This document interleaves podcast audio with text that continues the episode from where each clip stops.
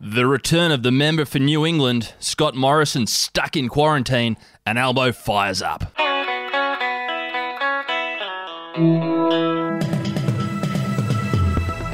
It's all politics coming up today on your Daily Betoota. It's the 22nd of June. I'm Wendell Hussey. I'm back in the Budgie Smuggler booth with Errol Parker. How are you, Errol? Good, mate. Big, big day in politics today, mate. What's making news? Well, the Deputy Prime Minister of Australia has told the nation, I'm back, you Yes, the twice ousted Deputy Prime Minister is back for a third bite of the cherry.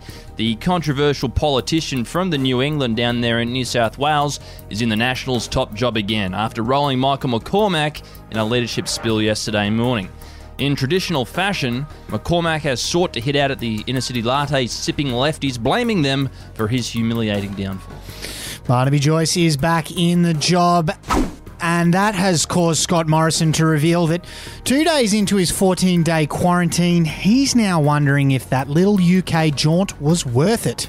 With 12 days of quarantine ahead of him, Morrison is now coming to terms with the fact that Barnaby Joyce has gone from being a drunken backbencher to acting Prime Minister in the space of just a few short hours. After skipping town to get photos of him doing some Prime Ministerial stuff with Joe Biden and Boris Johnson, Scott faces the prospect of a cabinet reshuffle and having to deal with the rum swilling firebrand that is Barnaby Joyce going forward. A little bit trickier than that white bread McCormack. Now, on the other side of politics, an Albo has piped up saying, Yeah, fucking oath, mate. Labor supports coal jobs in central Queensland too.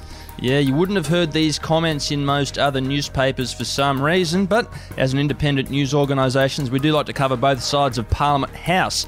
And Albo's announced that he's trying to woo the crucial regional Queensland vote by simply proclaiming his love for coal. There you go. As Liam John said, nothing says support for regional small businesses like FIFO workers from the city employed by tax exempt foreign corporations.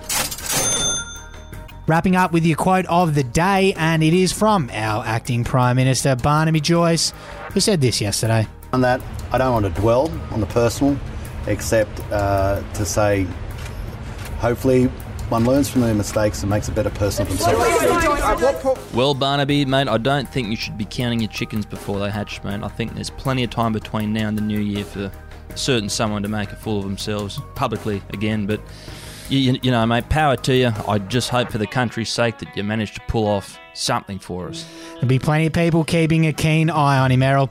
Anyway, that's all we've got time for today. Have a good day. Talk to you soon. Ciao.